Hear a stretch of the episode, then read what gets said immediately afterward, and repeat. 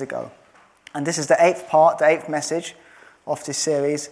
And today we're going to be focusing on um, the Holy Spirit, or if you're Pentecostal, the Holy Ghost. Because Pentecostals love to say the Holy Ghost.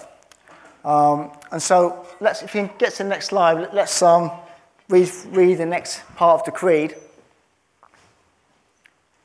So it says, I believe in the Holy Spirit, the Lord, the giver of life, who proceeds from the Father, open brackets, and the Son, close brackets, who with the Father and the Son is adored and glorified, who has spoken through the prophets.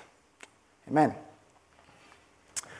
So, before we dive in, perhaps a little bit of, a, a bit of context in terms of where we are in this creed. In the previous sort of seven um, messages, um, the focus of the creed has been primarily about Jesus. And the reason it was on Jesus was because for the early church, the big, the big issue was trying to figure out how Jesus related to the Father. You know, and, and so, you know, I think everyone generally agreed that Jesus was divine, but how divine? Was he always divine? Was he, did he always exist? Did God created him? Or was, he, or, did, was he, or was he there from the beginning? And this was the kind of debate that was going on at the time. And so the first sort of, sort of seven points of the creed is trying, really trying to bottom, bottom out who Jesus is. Um, and also um, highlight what's known as heresies, which is a posh word for the losers. You know, the, the losers. That's basically what it means. Basically, there were, there are different arguments about who Jesus was. Some arguments won, some lost. If you're lost, you are a loser or a heretic. And, and, and the creeds were kind of highlighting these sort of junky theologies and also bringing clarity onto what's healthy and what's good and what's orthodox in the church. And so once they kind of got Jesus, you know, once they kind of got them up, they wrapped their minds around who Jesus was, the next obvious question was, well, who is the Holy Spirit? And this is where we are this morning. Who and what is the Holy Spirit? So uh, there's only four points. So I'm going to try and rattle through them I appreciate I want to give time for the baptisms. But the first point, and most obvious point, is the Holy Spirit is a person. Now, I say it's an obvious point because, you know, as, you know, we've been, as a charismatic church, we, we kind of know this. But I think sometimes, you know, we can sort of lose sight of the fact that the Holy Spirit is a person. In Ephesians chapter 4, verse 30, it talks about do not grieve the Holy Spirit. Well, how does that make sense? Well, it makes sense because the Holy Spirit is a person. He can grieve, he can feel. The Holy Spirit has opinions, he has ideas. The Holy Spirit can listen, the Holy Spirit can speak, the Holy Spirit can move. The Holy Spirit is alive, it's a person. Um, and I think sometimes as, as, a, as charismatic Christians who, who love the Holy Spirit, who love the gifts of the Spirit, sometimes we can lose sight of the fact that actually we're dealing with a person. I was thinking about uh, a, the famous sitcom Friends that was big in the 90s. And, and it was, it was absolutely huge. And for the first five and six series of Friends, I thought it was just fantastic. Uh, it was just funny, it was just, it was just, it was just consistently funny. But in the, in the latter series, it kind of lost its mojo a little bit. And the reason that happened was because the producers what they started to do was to basically to focus all the jokes around the kind of caricatures of the characters. Okay? So each character, there's the six main characters in Friends, had a bit of a caricature. So Monica, you know, she liked to clean a lot. So every joke was about her cleaning. Uh, Ross, well, he was a scientific geek. He was into dinosaurs, so every joke was about dinosaurs and being scientific. Um, Phoebe, well, she was just weird, so the, the, every joke was about her being weird. Um, um, Rachel liked fashion, so every joke was about her being into fashion. Chandler, he just spoke weird, so that was kind of his thing. And then Joey, actually, Joey was quite good. He, I, I like Joey. He, he stayed consistent throughout the whole thing. I liked Joey was good. Even during the bad times, Joey was good. But the rest of the characters kind of lost their way. And the problem was, the problem was, was that the, the producers, they forgot that actually what made Friends special wasn't the caricatures, wasn't like the quirky little things that the characters did. What made the characters good was the fact that they had stories and there were characters. They weren't just caricatures, they weren't like the Mr. Men. There were people. Um, and people were engaged with their stories and, and had a connection with that. And I think sometimes that can happen with us when it comes to the Holy Spirit. We can sometimes get so carried away with the caricatures of the Holy Spirit, which may be the gifts, and lose sight that actually behind these wonderful gifts is a real person. So tongues, I speak in tongues, and it's, it's, it's cool. It really is cool. But the person behind tongues is cooler. Okay? Miracles and healings are great, but the person behind the miracles, the person behind the, the healings is greater. Can I get an amen? So we need to remember that and keep remembering that. You know, especially as I said, as, as, as charismatic Christians, we, we love the, the, the gifts, but, but please remember that behind all of that is a person of the Holy Spirit. Point number two the Holy Spirit is God. Again, it might sound kind of obvious, but actually, for the, for the early church, um, again, there was a bit of, there, was, a, there, was, there was an inconsistency or, or, lack of consensus around, well, what do you mean by that? You know, um, is, is the Holy Spirit on the same level as God the Father? Or maybe, as some, some believe, that maybe God the Father created the Holy Spirit. Maybe Jesus created the Holy Spirit. Now, there were, there were particular church fathers who, who pushed back pretty hard on those, on those notions. Um, one of, was a guy called um, Gregory of Nyssa, who I, I like Gregory of Nyssa because he's quite, he's quite a cheeky guy, really. Um, and, he, and he's quite facetious because what he said was, to, you know, to those who, who suspected that the Holy Spirit was created by the Father, he said, well, if the Holy Spirit was created by the Father, that must mean that God the Father has not one son, but two sons. And, oh, perhaps, perhaps the Holy Spirit was created by Jesus. But that means Jesus, the Son, actually is the Father. Because um, he has a son called the Holy Spirit. And God the Father, well, he's not just God the Father, he's God the grandfather. You, can see what the point he was trying to make. Um, Basil. Basil, another church father, he, he referenced um, passages in the Bible where, where it talks about the Holy Spirit being so key in the, in, the, in the life of a Christian. So he referenced, say, Matthew 28, verse 19, where it talks about being baptized in the Father and the Son and the Holy Spirit. So later on, we're going to baptize a couple of people. We're going to baptize them in the Father and the Son and the Holy Spirit. Not just the Father, not just the Father and the Son, like some kind of duet, but the Father, the Son, and the Holy Spirit. Absolutely central to the Christian belief. Um, he referenced um, 1 um, Corinthians chapter 12, verse 3, where he talks about it's the Holy Spirit that even enables us to be able to confess Jesus as Lord. To even say that Jesus, not you are Lord, cries the Holy Spirit. It's, it, the Holy Spirit is so central. And because it's so central, Baz was like, no, the Holy Spirit is not some kind of add on. It's not subordinate to God the Father or God the Son, but it's actually equal on the level, right smack in the middle of all of this stuff. And so, it's, and it's very important to remember that when been talking about the Holy Spirit. Yes, we're talking about a person, but we're also talking about the mighty God. He deserves to be glorified, He deserves to be worshipped and adored and acknowledged and valued. Yeah? And praised. Amen. Point number three. The Holy Spirit is love. And this is an interesting one. Now, when we read the part of the creed, um, you notice there was, there was these brackets. And I, and I was deliberately, I, I deliberately read out the brackets. And the reason that, and the brackets basically said, so basically goes, proceeds from the Father, in brackets, and the Son.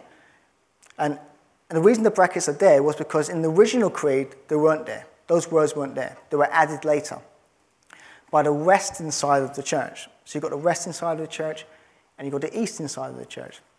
And the western side of the church wanted to add and the son, and the eastern side of the church didn't want to add it. Now, this is not so important really, but just for the sake of explaining it, the reason the Eastern Church didn't want to do it, it wasn't something bad as such, but what it was, there was a, a concern the Eastern Church had that um, by adding Jesus to that line, they were um, playing towards another loser heresy, you know. And that was called modalism, which was, a, was very, was a piece of junky belief where either was, is, there was actually God, the Trinity is basically one guy, uh, a bit like one of those masquerade balls where you have this different masks. So basically one guy, and he basically has like three masks or three modes of behavior. So he can be the Father, or he can be the Son, or next minute he can be the Holy Spirit. Um, which, is, which is complete nonsense. And they were a bit worried that when the, the Western Church were adding and the Son, that, that they were kind of sort of mashing the Father and the Son together. And they thought that was unhealthy. But that was not why they were doing it.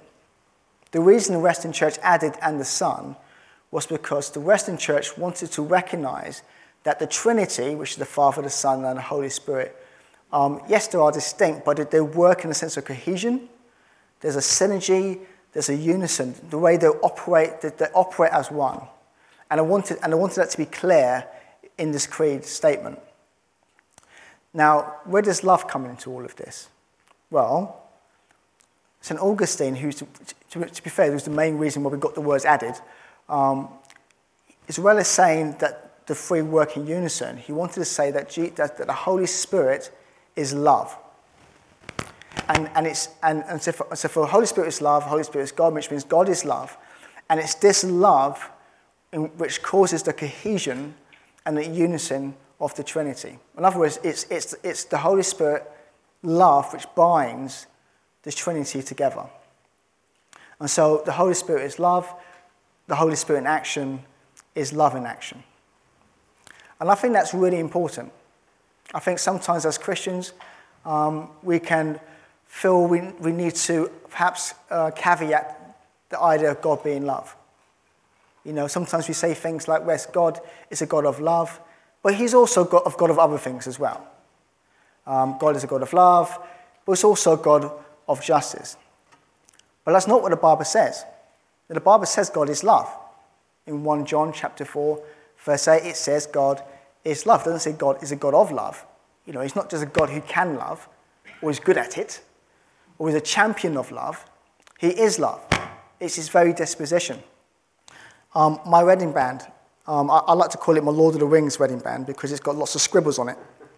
It's not in some elfish language, but it's, um, it's in English and, it's basically got the word love in, in, in, in italics written all around it. And on the inside, he actually has 1 John chapter 4, verse 8. God is love. Okay? And so you know, it, it's important. It's a, it's very fundamental part of who God is. God is love. And, and, it was, and for the same for the early church, there was a, a strong understanding that the Holy Spirit was absolutely key to all of this. St. Augustine said it, Thomas Aquinas also said it, that the Holy Spirit is love. And, it, and he's almost like the gem, the gemstone of the Trinity that kind of brings that cohesion and that unity. And as a unity held together in love. Now, here's a question If the Holy Spirit is love, if God is love, if the Holy Spirit in action is love in action, and if the church is walking in the Holy Spirit, what should the implication be? What's, no, what's the implication? Well, the implication should be that the church should also be walking in love, should it not? There, there, there's, a, you know, there, there's a takeaway here. If God is love, then we need to be operating in love as a local church, in, our, in, in relationship with one another, but also if they're outside of the local church. When people look to our church and they see the Holy Spirit moving, you know, they, they should see love. If they don't see love, that's, that's a serious question mark there, isn't there? Because it's part of God's disposition that God is love. Now, finally, I'm going to wrap this all up now. The fourth point is that the Holy Spirit and the Trinity, what, I said it? The Holy, the Holy Spirit and the Trinity as a divine dance. Now, back to the creedal statement again. It, it, says that the Holy Spirit is the Lord. It says it's the giver of life. So he, the Holy Spirit brings life and transform, transformation to people. Uh, and he also talks about how the Holy Spirit speaks for the prophets. I was thinking about, thinking about that. I was thinking about, I was looking in the Old Testament where it either talks about the Holy Spirit or where the Holy Spirit is sort of described as, as speaking or where God speaks. And my, I think my favorite uh, passage in, in the Old Testament where it talks about the Holy Spirit, it has to be Joel chapter 2. I love that. I really love that passage. Joel chapter 2, towards the end, um, from verse 28, it talks about the Holy Spirit being poured upon all, all flesh. on all people, both young, both old, both male, both female, both slave, both free, which is it's, it's, it's so powerful. You're talking about a world where the social divides are absolutely huge, where women and slaves are effectively commodities. And, here, and here's this passage saying that God's going to pour his spirit on everybody as if none of that even matters. Um, and, and, and, and it's also a passage of, of revival, of transformation, of restoration. It's, it's an amazing passage. And, and I, I'm very excited about that. what's that got to do with dancing? Well, there was a, there was a, a, a Roman Catholic theologian called Richard Rohr who basically reminds us that in the, in, the, in the early days of the church, they had what's known as the Desert Fathers, where basically they were like the early monks. Think of it that way. They were, like the, they were the beginnings of the monasteries. And they had a word to describe the Trinity, um, to describe this cohesion, this unity, this, this love, this, this vibrant, um, life giving relationship that they have. And the word was, was perichoresis, which our, our nearest translation in English is, is dance. The Trinity is like a dance. The, the, the, trying to describe how wonderful the Trinity is, that's the best thing I can come up with. It's like, it's like a dance. I think of, he, he's watched uh, Strictly Come Dancing. I like the waltz. I love seeing the waltz where they kind of move and, it, and it's smooth and it goes on and it's ups and it's downs and it's just, and, and, and it's, it's, mesmerizing, isn't it? Well, the Trinity is just like that. Now, another theologian called Kathy LaCugna, she, she takes it a step further. She says that the Holy Spirit, what he, what he does is that he doesn't keep the dance purely within the Trinity. What he does, he, he brings, he reaches down to creation, to people. And he brings people into communion with God. In other words, the Holy Spirit sweeps us into this divine dance. And that's what's going on in Joel chapter 2. God is pouring himself because he doesn't just want the dance to be up there where we can spectate, but he wants us to be able to participate in this wonderful, life giving, transformation dance of the Holy Spirit and the Trinity. Um, let me give you one example. Many years ago, so I, don't know, 15 years ago, maybe longer, I can't remember. Um, I went to the theatre with some work colleagues. Um, this is back when I had money and I could afford to go to the theatre and pay full price for a ticket. Long time, long time ago. And um, we went to see the, the play Jerry Springer the Opera. I know, I know, very controversial. So, you know, I went with my work colleagues and we saw the play Jerry Springer the Opera. And we got to the halfway bit. Uh, I appreciate you guys have, may have no, have no idea who Jerry Springer is, but he was like a big deal in the 90s. It's basically a talk show, um, which was, I'm sure half of it was fake, but there'd be lots of fighting on the stage. There'd be something very controversial. Um, would be confessing some sin to their husband or their parents, and it would just kick off all the time. Well, we got to the stage in the play where something like that was happening. So there was a, um, a wife, a husband, and the wife's mother. And the wife confessed that she had a secret job as a stripper. And, and both the husband and the, the mother were surprised, and it caused a massive fight, punch in, the, cl- the typical Jerry Springer thing. Big Steve, with his bald head, jumped in, pulls them apart. Jerry Springer just sits there, the usual Jerry Springer thing. But, but then Jerry Springer turns to the husband and says, But please don't get too angry with your wife. And the guy goes, Well, why not? After what she's done, after the fact she's been lying to me and holding all these secrets. Then Jerry Springer goes, But hold on, mate, you've got secrets of your own. What do you mean? Well, we've been following you with a secret camera. And so, so, then, so then they start projecting on the screen the video footage. And, you know, and it begins with the guy being at work, and that seems all rather reasonable. But then after work, he goes to a strip joint. Ah, so he's been caught. But, but it gets worse. Because after going to the strip joint, he, he goes into the woods and goes into a cabin. And in this cabin, there's white men in white hoods. That's right. He's only part of the KKK.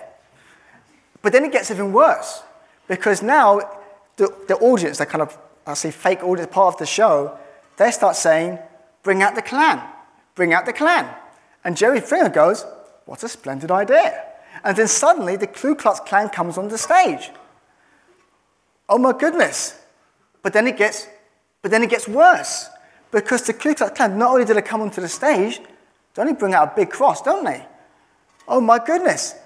But then it gets worse because they then bring out torches and they set the cross on flames in the middle of the stage. Now, at this stage, the real audience, i.e., me, my work colleagues, the hundreds of people watching the show, are horrified. It was, it was probably the most awkward sensation I've ever experienced. It was so awkward. People not sure whether to boo, people not sure whether to walk out.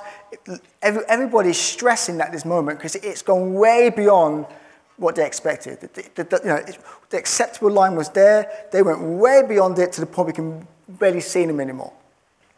And then just when you thought it couldn't get any more crazy, the piano begins to play. Dun, dun, dun, dun, dun, and then the Ku Klux Klan begin to dance.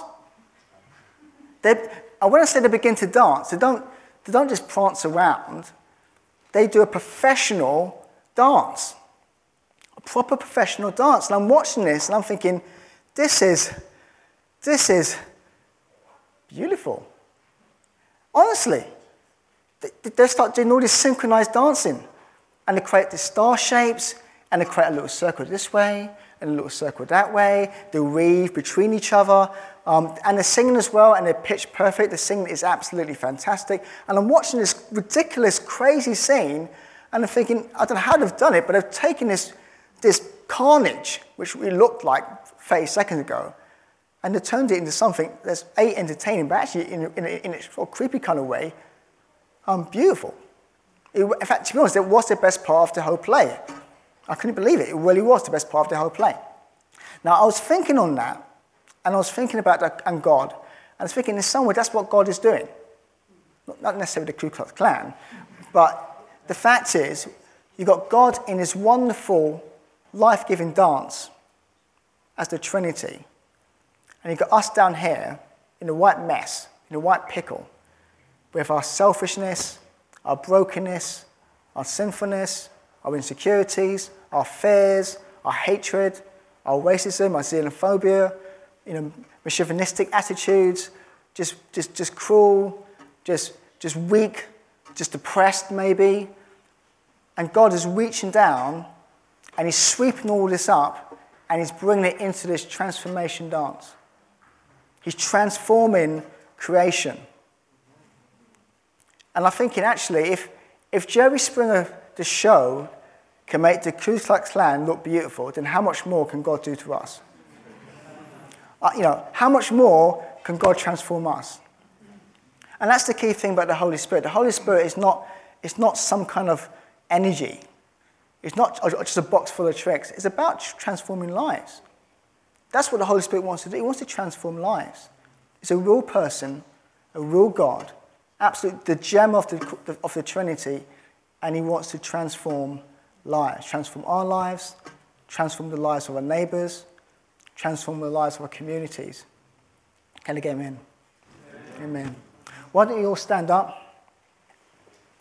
Um, we haven't got much time. Perhaps if um, uh, if the worship team could come up just for one song.